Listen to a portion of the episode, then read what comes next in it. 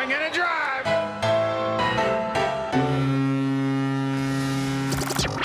Welcome to Red, White, and Blue Jays, the podcast home of Blue Jays Fans UK, a group connecting Blue Jays fans around the UK and beyond and telling their stories. And now, here's the host of Red, White, and Blue Jays, Steve Hunter.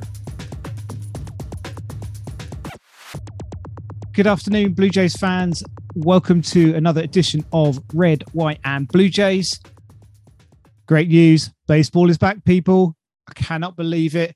It seems an eternity ago when we were on our last pod, uh, thinking that it might not happen for some time. And suddenly here we are a week later and we are back on. Can't believe it. So excited that it is only just around the corner. Spring training going to be kicking off very, very shortly. Start of the new season starting around the April the 8th for the Jays. That's that first game at home to Texas. And I couldn't have wished for a better time to speak to our guest today. I'm absolutely thrilled that we have managed to get hold of Ben Wagner, the Blue Jays radio announcer. I mean, he has been super busy, and I had the real joy of speaking to him earlier today, and he gave us some fantastic insights to what's happening currently in spring training camp and looking forward to the season ahead. So, hope you really enjoy this one with Ben Wagner the podcast home of Blue Jays fans UK. You're listening to Red, White, and Blue Jays. Some of the audio during the interview is poor due to the internet connection Ben had at the time of recording. Hi, I'm Ben Wagner, and you're listening to Red, White, and Blue Jays. Hey, Blue Jays fans, welcome to another edition of Red, White, and Blue Jays. And we are today live from spring training Dunedin with Ben Wagner. Ben, thank you so much for spending some time with us.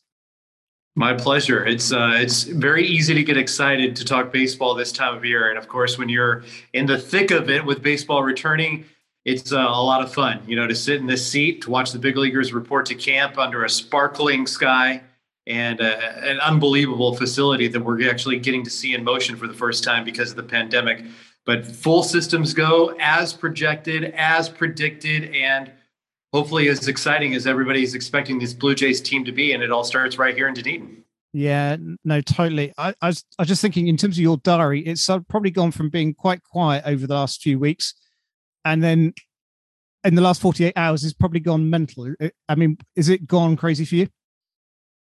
Yes, uh, yes, because I think the baseball world thought that this thing was going to drag out a little bit longer. Um, just getting the news on the heels of where the talks broke down in Jupiter, shifting scene to New York with the Players Association of Major League Baseball, and you know, be- behind us in the in the background here even the Blue Jays coaches and staffers were having conversations like, how long should we be down here and kind of wait this out? Because the major league staff has been on site for a couple of weeks and they then were adjusting their plans, thinking about going back home.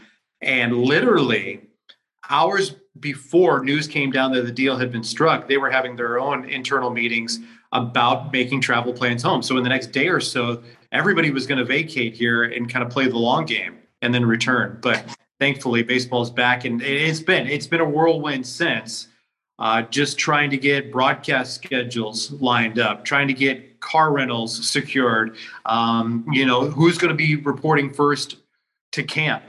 Fortunately for the blue jays and this is by design right?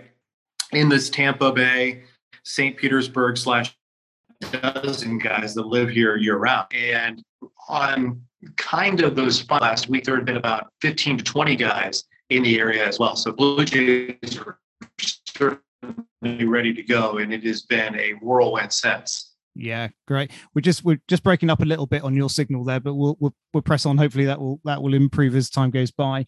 So what what's the mood in the camp? I see even this morning some players are turning up. Uh, first arrivals back. Spring training kicks off officially. I think is it today that uh, everybody's back in camp. Is that is that correct? Correct. This Sunday is the day. You know, it is a full squad report.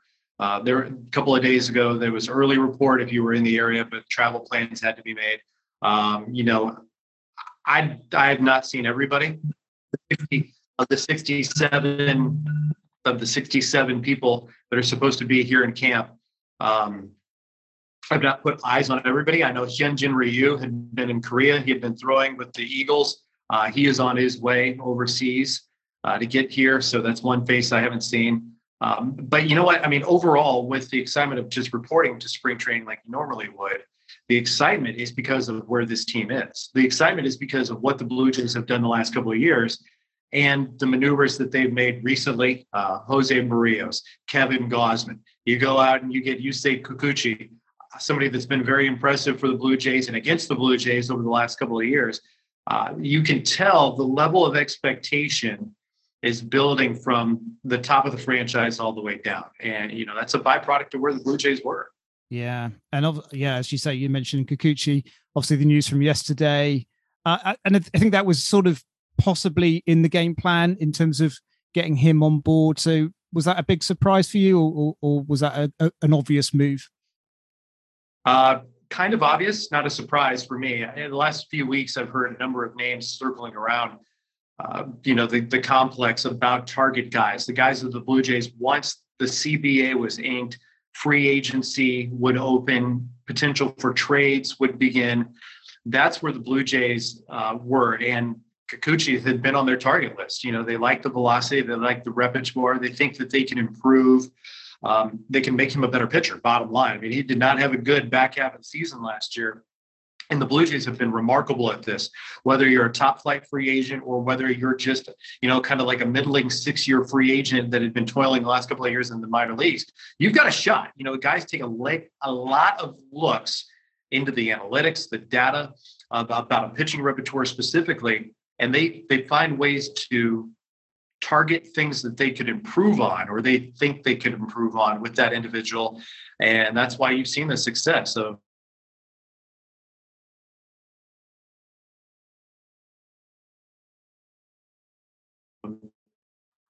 Robbie Ray, which is a great thing he was able to do with the Blue Jays was indicative of that. And that's where you get into the category of and that's that's a move that I expected really. Yeah, yeah, no, absolutely. Uh, again, we just just lost you a little bit in the middle, but I think I got the the gist of what, what you were saying there. So, in terms of the the starting rotation now, uh, it's obviously looking very good with Berrios, Gausman, Ryu, Manoah, and Kikuchi. What, what do you think this means for for people like Nate Pearson? Where do you feel they sit now in that game plan? Um, is he going to come in as a reliever? Do you think, or, or, I mean, obviously injuries, we don't know what will happen as as time goes by. Um, but where would you see sort of Nate Pearson sitting? I think Nate's going to be a guy that they're going to stretch out. Um, I think that he's he's a viable starting option if he is if he is healthy. I talked with Nate the other day. He had the procedure on the groin. He feels great. He looks great, by the way. I mean, I just say physically, he looks very very strong on the bottom half, and like around the hips and the and the in the thighs, for example, where he generates a lot of that power. It looks like that bottom build is underneath him, which I think is going to only help his recovery. Yeah, yeah, no, absolutely. And, and Ross Stripling, would you see in a similar sort of role? I, I would more of a swingman, probably not as you know going into the season. For for Ross, maybe build him up to three or four innings. I don't know that you're going to necessarily treat him like Nate. Uh, with with Nate though, you, you know if the if the rotation doesn't change, I can see Nate being a power arm out of the bullpen as a bulk guy behind a Hyunjin Ryu. You know that's a really good combination to line up. Um, but also, you know, the Blue Jays aren't done on the trade market too, so that'll be very interesting. Yeah, no, no, exactly. And I think, I think in terms of what happens now, in terms of particularly the infield, um, obviously Jose Ramirez has been spoken about a lot. Uh, there seems to be a lot of certainly around in Blue Jays Twitter world. That seems to be the signing that everybody is getting excited about. And I was just wondering at what cost that would be to the Jays in terms of some of these guys being used as part of that trade. Uh, can can you see that playing out in that way that we could potentially lose somebody like a Nate Pearson to a, through a trade? Yeah, that seems to be the popular name that's thrown around to get a Jose Ramirez because uh, to do a deal like that, it's going to cost you. Um, you know, reference back to the Jose Berrios with the Twins, right? It cost you a, a number one draft pick. It cost you a top flight pitcher in player development with Simeon Woods Richardson, and then of course the draft pick was Austin Martin. Uh, the name that the names names it's going to take more than one too you know it's going to take nate pearson maybe jordan groshans. Uh, it might take jordan groshans and an outfielder you know is randal grichuk part of that package if he plans out? Or uh, lourdes gurriel jr yeah, you, know, you hear those names a lot to bulk up some packages. So it's going to cost the blue jays you know but at what cost? Do you think that jose ramirez and that impact bat switch hitter you know pretty solid defensively um, that you know, but that's not the end game for the Blue Jays. There are a couple other guys that are circling around, but Jose Ramirez is just like I mean, it just it slots in perfectly so many ways at third base, the hitting, and being a number two guy in that yep. lineup. Yeah, no, no, totally. In terms of uh, the guys coming back into camp, uh, they're all looking in pretty good shape. Uh, clearly, there's always a, a, watch on on Vladdy and, and how he's looking, and uh, he's looking trimmer and fitter than ever. Uh, it, it, does that does that come across when you're up close and personal?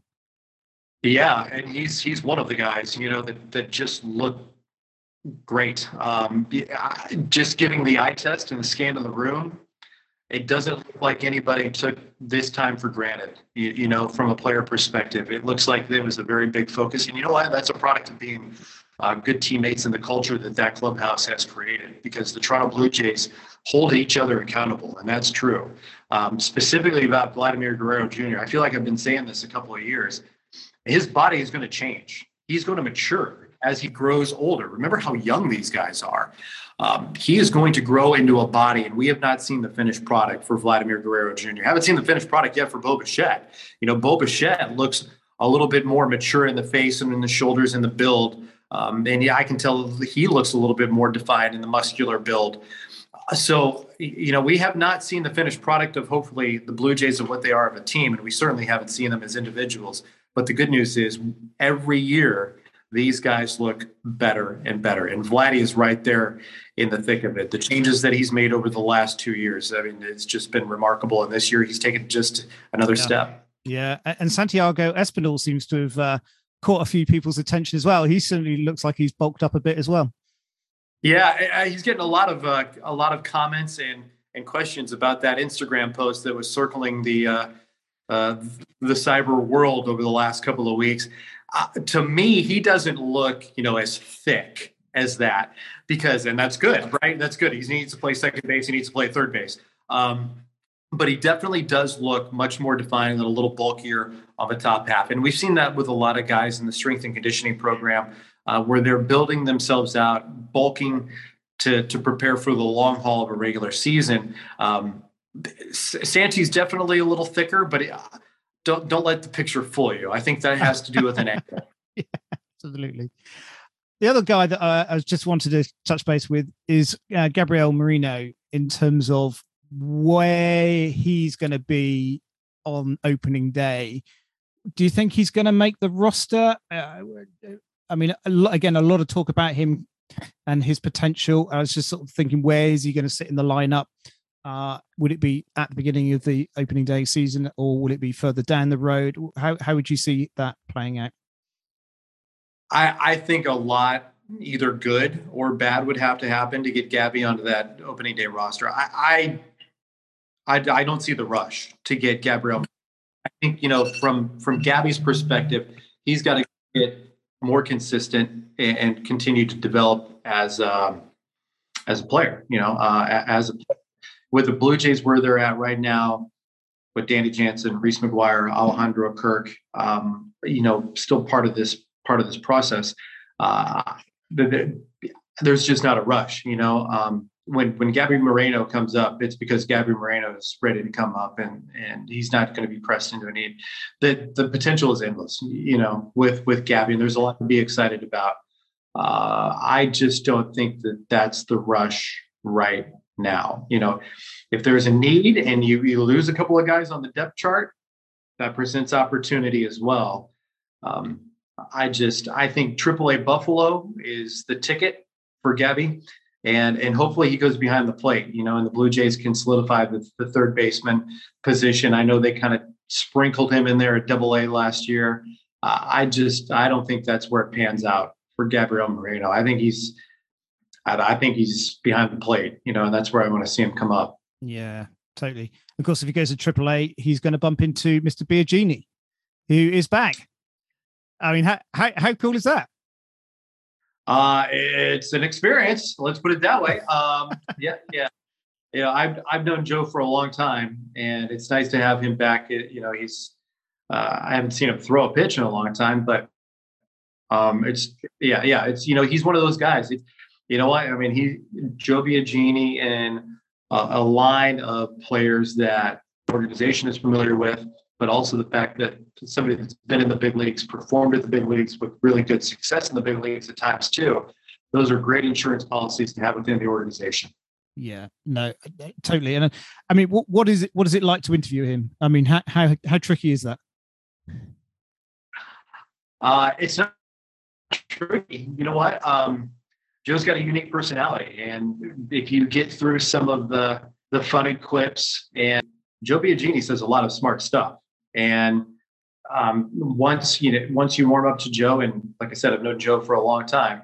Um, and I remember the first first interview that we sat down, and I started to chat, and he asked me what flavor my gum was because it smelled nice, you know. So, uh, um, but then you then you know then you dive into it. Um, so it may take it may take 12 minutes to get a good five minutes um, or a great five minutes with Joe, but that that's the Joe Biagini experience. Yeah, no, I, I think uh, you know, I think, and we've seen obviously what he did um, and Kawasaki a few years ago in terms of just that uh, environment of fun and enjoyment that they brought to the to the team. And I think you know what we saw last year in terms of the home run jacket, and there just seems to be that vibe about this group of players in terms of it's it is about winning baseball games, of course, but it's it's more than that. It, it's just the celebration, the joy that seems to be right across this whole squad. I mean, and I think you know, seeing these guys coming back into spring training, seeing some of your clips, seeing some of Hazel's uh, this morning, just smiles on faces and stuff. It looks like a great place, a great place to hang out, great place to go and do your your day to day work. That's exactly what it is, and you know that's that's a couple of years in the making, honestly, with this Blue Jays club. It's a, it's a youthful energy, I, and that translates really, really well on television when we're watching the broadcast, and you certainly feel it and you experience it when we're on the field talking with these guys uh, before or after a ball game too. I, and it's genuine. I mean, it's really genuine. You know, these guys have been together, especially the core young group. You know, that have been coming up through the minors the last five, six years uh, they know each other really, really well, and they've been in a lot of successful environments, and they know that this is the ultimate successful environment and reaching their goal. And it doesn't take very long for people to to get on board with it. You know, uh, and I go I go back to the trade deadline where Jose Berrios, you know, within the first two days, you know, looked like one of the guys when there was something that happened right after the trade deadline. You know, a close pitch, a close call. There was some chirping back and forth between the dugouts, and Jose Berrios was right on the top step of the dugout, chirping like he'd been in the Blue Jays organization for the last five years. Um, Alek Manoah, who's a rookie, you know, he wasn't kind of like leaning back in the shadows, you, letting the veterans handle all this. No, he's on the top step. You know. yelling back and forth and and trying to defend his teammates. So it doesn't matter if you've been in the big leagues for a decade or 10 days. Um, you know, it's it's everybody rowing in one direction, and that's where wins. Sure. And it's rolling well. I mean, I, I don't think I can remember, well, not certainly for for a while, an expectation. I think in terms of this season, everybody I think was disappointed. Obviously, how last season panned out on that last day, not quite getting over the postseason line. But I think going into 2022 once we got the CBA out the way, then it just feels like the truck is rolling and it's rolling well and it's exciting. Yeah, it really is exciting. You know, the level of expectations, maybe not the timeline, but the level of expectations was certainly elevated in a shortened pandemic season. Um, that's a ball club that won lost 91 games. Uh, you know, in 2000 and 2019, you flip the script, you make the playoffs, a short, a short stay in the playoffs, but you did it. Where you didn't have a home and you had to figure out where you were going to play games very quickly and you know not in a, not in the best environment uh, when it comes to hosting major league baseball when they had to basically use an erector set to make a major league uh, major league ready stadium. So when when they got through buffalo and then even last year starting in dunedin which didn't do the blue jays any favors going back to buffalo a better situation with the way they were able to build things out, but still not a great situation. And then finally getting back to Toronto, like all these things, all these things where a a, more veteran and salty major league franchise would have kind of graveled and packed it in and run for the bus. That's not the Blue Jays. Um, you, you know, they were recruiting and recruiting hard and trying to keep energy and, and positivity high. And that's the reason that led to the success, albeit a crash and guys have admitted, coaches, players have admitted, last year was not enjoyable at the at the finish. You know, to fall that short, that was not enjoyable. The guys guys admitted they were depressed for a couple of weeks. Uh, that's that's how much it means. You know, I mean, we're sulking as Blue Jay fans and people kind of closely connected to it, we're just like devastated. Yes, it hurt. It it it was a physical pain that a lot of these guys were feeling uh, you know, at the end of last year. So it means a lot to them. Yeah. You're listening to Red, White, and Blue Jays, the podcast of Blue Jays Fans UK. How key is being in Rogers Centre this year to this team? Uh, I could go through the number of reasons why it's important. But yesterday, when I was on the field at batting practice, Teoscar Hernandez was asking about how they were going to rejig the schedule. It seemed like the players, you know, just thought they were going to back everything up. That's not the case. To get 162, they're going to pick up the schedule where the schedule was on April the 8th. April the 8th, of course, is Rogers Center in that opener against the Texas Rangers. And mm. Teoscar Hernandez said, Oh, we're going to start with Texas. He said, Where's the game? I said, Rogers Center. He goes, Rogers Center for opening day. And Teoscar goes, Oh, that's going to be fun. So that tells you the level of excitement about being back at home, being in Toronto, being with Rogers Center and Blue Jay fans, all coming together with what is anticipated to be a packed house. I mean, up to the brim of, of, that concrete convertible, you know? So uh, I'm definitely ready for that. Yeah. And they're, they're running full capacity, are they, this year?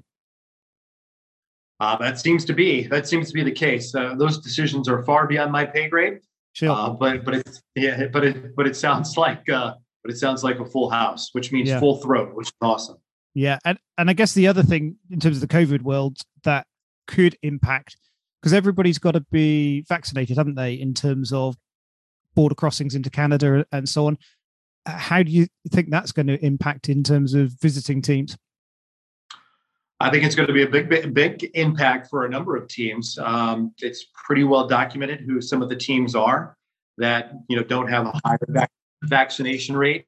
Um, the Blue Jays are one of the higher vaccinated teams in Major League Baseball. There are some teams that are further behind.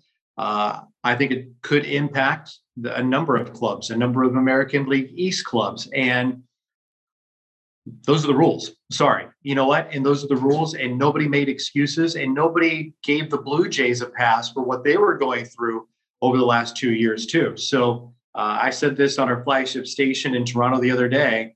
Some colorful language was used when I brought up that question in a small circle the other day.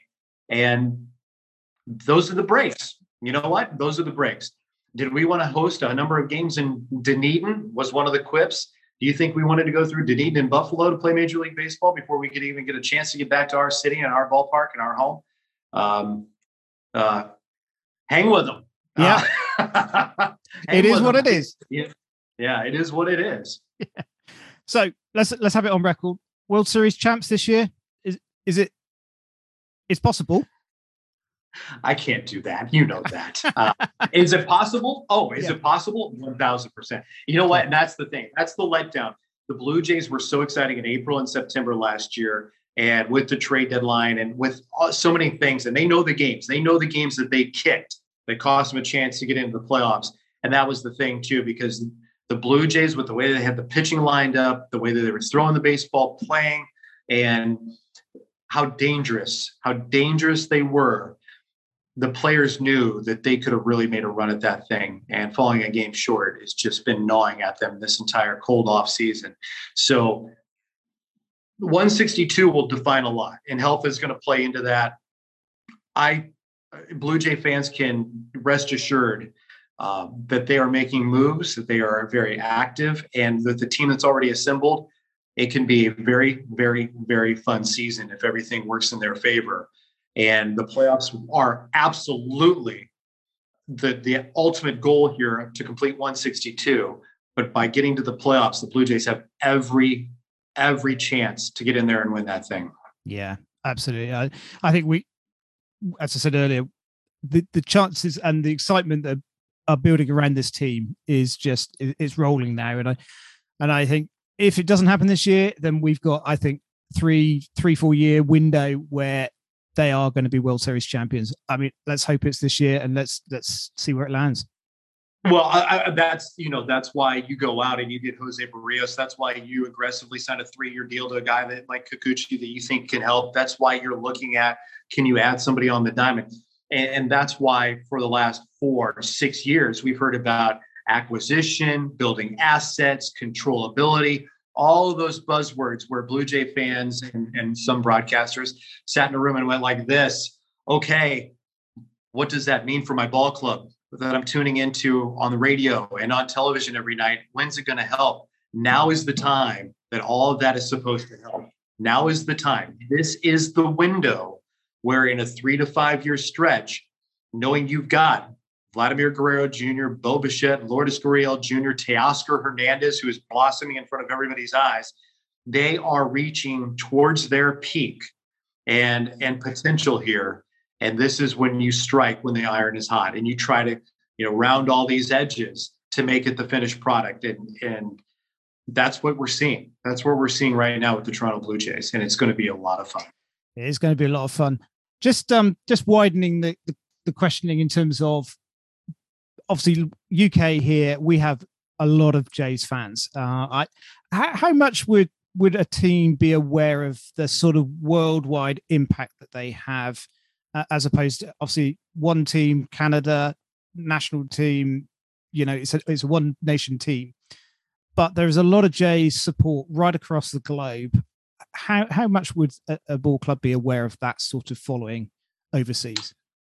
You know, that's interesting. Um, might be surprised by it. You know, Canada rallied around the Blue Jays starting in 2013, where you know it was this freshness. Mom and dads had remembered, you know, the great teams of '92 and '93. Now their their kids are getting on board with the trades that Alex Anthopoulos made in that 2013 season, trying to ramp it up. Remember Josh Johnson and all that, you, you know, all that buzz. Remember, I mean, that was supposed to be the team that launched him into this and it fizzled. You know, it fell way short. Then 15 and 16 happened. That that buzz. That's when it became Canada's team. And I think a lot of players around the game recognized the fact, and people in the organization too. You know, players that were in the lower levels uh, at that time said, "Wow, this thing is much bigger than just a ball club in Toronto. This does have a national feel." Uh, is it the global feel that's recognized?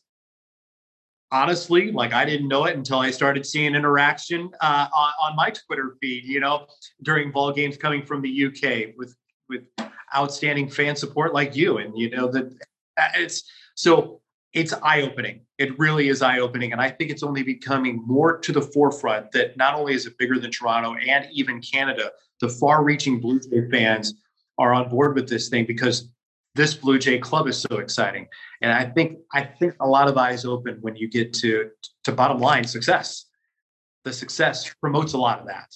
Uh, absolutely. Yeah, I mean obviously we had the London series here in 2019 with the Yankees and the Red Sox. Um I I, I was it's always difficult because I went to the game and it was a a, a spectacular event. Uh, I think all of us who've seen baseball uh, in Canada, straight the States, you know, is it going to be a bit gimmicky? Is it going to be anything like uh, that sort of game day experience? And I think they did really well actually in converting a, a soccer stadium for the ball for the ball game. Um, it had masses of foul territory just because of the shape of the the the the, uh, the ground, but I think to to a T, everybody said beyond the Red Sox and the Yankee fans represented, the next most represented group of fans were the Jays. Uh, and I think I think you know there are a lot of connections. I think between the UK and Canada. Lots of Canadians live here in the UK. Lots of uh, UK citizens have moved to Canada, so I think there's a lot of cross cultural stuff going on. I just wondered what would how would you think it would sit in terms of? I know MLB have just announced they're looking to do five overseas games, uh, London being one of them. How well would it transport taking the Blue Jays out of Canada into into another into another nation? Well, I would love to do it. Um, you, you, know, I don't think I'm going to have a vote at the table. But there, I think there are some other major obstacles. Unfortunately, one, how Major League Baseball views teams that they want to take on the world stage. You know, Red Sox, Yankees, of course, are going to lead the charge there. But there are a number of blue blood teams like the Cardinals, the Cubs, the Los Angeles Dodgers. I, I think Major League Baseball will give because you look at how the priority has been stacked up with those franchises, even stateside, they seem to get national spotlight even in the states, uh, you know, in the lower 48. Uh, the other obstacle is selling that to the major TV networks. You know, um, Canada will get a lot of eyes and a lot of input, and and obviously a lot of excitement off of uh, basically an exhibition series that that would become. Unfortunately, a lot of the interest may not reside when ESPN or Fox does those broadcasts in the lower 48 when they try to draw that data for TV numbers. So, I, unfortunately, down the road, it might be a possibility, but unfortunately, I think in the near term, there are some obs. You know, there are going to be some obstacles to make the Blue Jays part of it. But that would be but that would be great. I mean, it would it would really be fun. Oh, totally. I mean, you would have a stack of us there. I mean, honestly, we we would make that stadium pump because uh, there is, as I say, so much J support here here in the UK. 7 p.m. first pitch in Toronto. Midnight first pitch in London. We're Blue Jays fans UK. And we stay up late. You're listening to Red, White, and Blue Jays. So just this is we're sort of coming unconscious of your time, Ben, and you are super busy. Just give us a little snippet into game day for you then. Uh, what what what does that involve? What what does a, a, a normal game day experience look like for Ben Wagner? Um, you know, let's let's take our standard 707 first pitches, right? Um, a, a, game day for me begins when I roll out of bed and I look at box scores and check headlines and uh, try to get a feel of the news of the day around the game, uh, specifically then whoever the opponent is as well. I I try to harness all that information and try to get a little bit of a roadmap to get me ready when I go to the ballpark. And I do a lot of prep work before I even get to the ballpark. I'm usually there 2.30, 3 o'clock in the afternoon for a 7 o'clock game. And the clubhouse or players on the field, you know, everything's different now because of COVID. Uh, players usually start to pop out on the field around 3.30, 4 o'clock. And I, I like to be present down there. I like to be on the field and kind of on the scene, talk with players, and get a feel for what's what's specifically either happened the night before or get a feel for what they what they're thinking approach wise at the plate all these things right and there's constant roster turnover too. So you got to get it you got to get your feel on who's even in the clubhouse. Um, so you know who so you know who's going to be around. And then honestly i sponge you know i sponge. I talk to coaches i talk to players i talk to other broadcasters and get all that ready. And you know I, i'm a creature of habit but that that habit and those those little triggers that happen within your day revolve around one getting my pregame interviews done and two getting the lineup and in today's major league baseball landscape the lineup is this closely guarded secret by every computer and data processing head of department of research and whatever. And i love getting the lineup let me put it that way. So you know these teams that sit on it until 6.15 make me very nervous. So if I get a feel for who's going to play, um, that that really helps my day. But that aside, off my soapbox on that, uh, we, we, get the lineup. We, we get all my we get all my data. We get all my information. Um, you know, if the team's on the road, you get up to the broadcast booth a little bit later. If the team's at home, I go up I'm I'm usually in the booth by 5:45, six o'clock. I grab a quick bite and, and then finish my notes and try to pro- provide a good broadcast over the next three or four hours, beginning with that first pitch. Yeah, I you know I, I keep a scorecard. I've got a number of notes. I've got a, a, a Twitter feed that never stops in the broadcast booth. We we we are afforded so many resources, and sometimes it's overwhelming, and it's at times too much uh, for us individuals. To tell the stories of the day, tell the stories of the player, and tell you about the ball game, and and try to make it as well rounded and as dramatic and as exciting with information to, to carry you through the next three or four hours. Yeah, that uh, is. I mean, what I love about what you do, and obviously listening to to Jerry previously, uh, um, the the radio broadcast. I think, for particularly for for guys like us, uh, evening games, of course, are midnight plus uh, over here, and so quite often I'll be sitting quietly with me earpods in, listening to the radio broadcast, and and uh, and I love I love what you do in radio in terms of bringing the game alive when you can't visually see it. It's a very different experience to to watching it on TV. Uh, you know what? I cut my teeth in radio, and that's why I'm a big believer in radio. And yeah. the, the the intimacy with the fans is what makes radio incredibly beautiful. Um,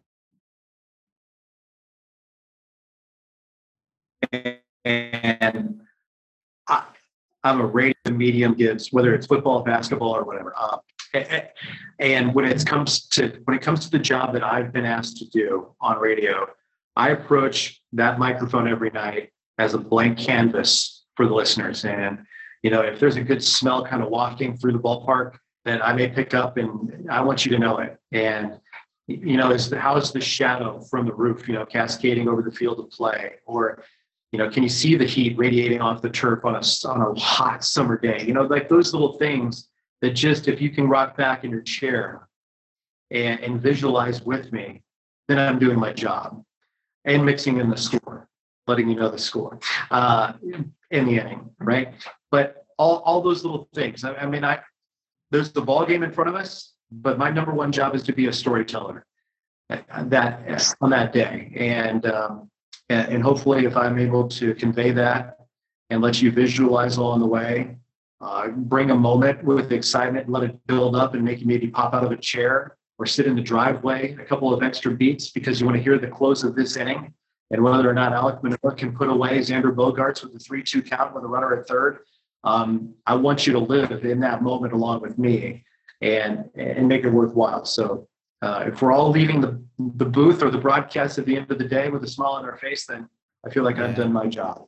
Yeah, absolutely. And and I think you know we we love listening in, we love watching in. I think all you guys in Sportsnet, in terms of the coverage that you give to uh, the watching and listening audience is is superb.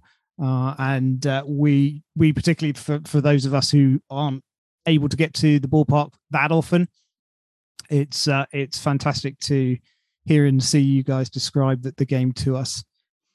Ben, I so appreciated chatting with you. I, I do appreciate how busy, and particularly now, how busy life has suddenly become for you. And so to to carve out a bit of time on your Sunday morning for us, uh, thank you so much. Well, it's my pleasure. It's always good to talk baseball, especially Blue Jays baseball that's now full throttle. Uh, it, it, it, it's great. You know, it finally feels like we're talking about the Blue Jays now with purpose. You know, now the season is on the brink, and Blue Jay fans, no matter where you are on the globe, uh, you're you can be very very excited about what's happening just mere feet away from me. Yeah, absolutely. Ben, just give us your social handles. I'm sure everybody knows them, but just remind us where you're at so people can find you. Yeah, socials are easy. Ben Wag, B E N W A G, 247. Uh, on Twitter, I try to stay as active as possible, especially before the ball game. Uh, give you a sense of the news of the day, and, um, if the time affords, you know, some interaction with the fans too. But Ben Wag two four seven on on the main socials, Twitter and Instagram. Yeah, Brilliant. Thank you so much. Give our regards to the rest of your colleagues. I know uh, Hazel's already down there. I think Kevin's coming down uh, over the next day or so. I think I saw Joe Siddall's also down with you as well. So uh, give our regards from the UK to to all your team and uh, thank them for all that they they do and they bring to us. The the Sportsnet band is back together. Uh, most of the time, when it's when it's ball game, it's good music. After hours, it's maybe not such good music. But uh, I tell you, we're we're down here and we're having fun. Brilliant. Well, enjoy it, my friend. Have a great season. Uh, maybe we we'll catch up at some other point. Uh, that would be cool just to see how, how life is going, maybe further down the road. But for now, Ben, thank you so much, and we'll see you soon. It's my pleasure. We'll put the ballpark in the background the next time. Absolutely. Thank you. Guys, I hope you enjoyed that episode with Ben Wagner. So cool to catch up with him, getting all the latest news from spring training. Please keep listening in. Find all the details at the end of the pod as Tim Langton calls those out week by week for us. Uh, so we're grateful to him, but uh, we'll catch you on the next episode soon. Take care. Bye bye. The Red, White, and Blue Jays podcast is a production of Blue Jays Fans UK. If you've got a Blue Jays story to share, let us know. Email us at bluejaysfansuk at gmail.com. And follow along on Twitter and Instagram at Blue Jays Fans UK. I'm your announcer, Jim Langton. Thanks for listening.